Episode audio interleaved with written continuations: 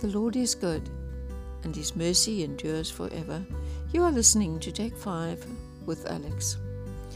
Now that we're in level 2 of lockdown, we have some freedoms which we didn't have before.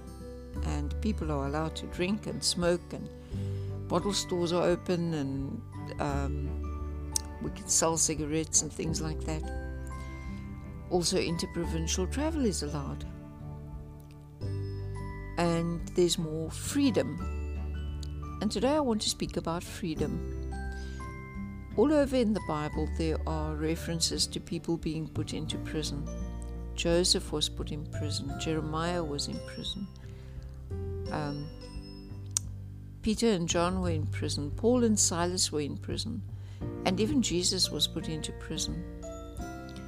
But we must make sure that we aren't prisoners of our own minds, that we don't keep ourselves in prison instead of being free.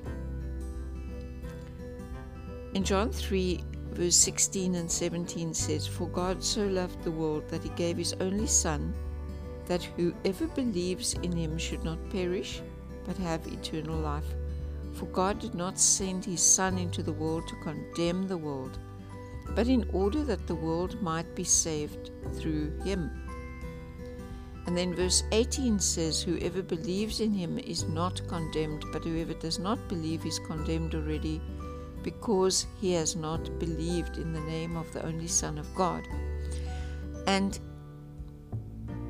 we have to accept that freedom that God gives us, but not only accept it, we have to embrace it, and we have to make sure that we realize that we truly are free and that we aren't in bondage to people and that we aren't in bondage to our past. And I think our past sometimes is the thing that keeps us in, in chains. The past is gone, it is over, it is behind you.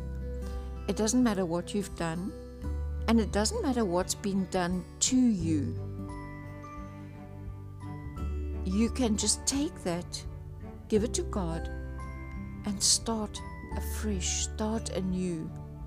And it's not going to matter what people say, and it's not going to matter what the devil says. Because the devil has been conquered already. He, he does not have any power except that which we give to him. In Isaiah 61, it says, The Spirit of the Lord God is upon me because God has anointed me to bring good news to the poor.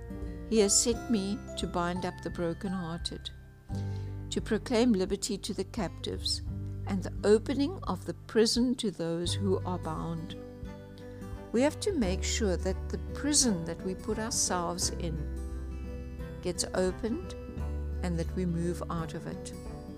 Because if we are holding on to things that happened in the past, and not only, as I said, things that we've done, but things that have been done to us, then we are going to be in prison and we are going to be bound and we will not be able to reach our potential.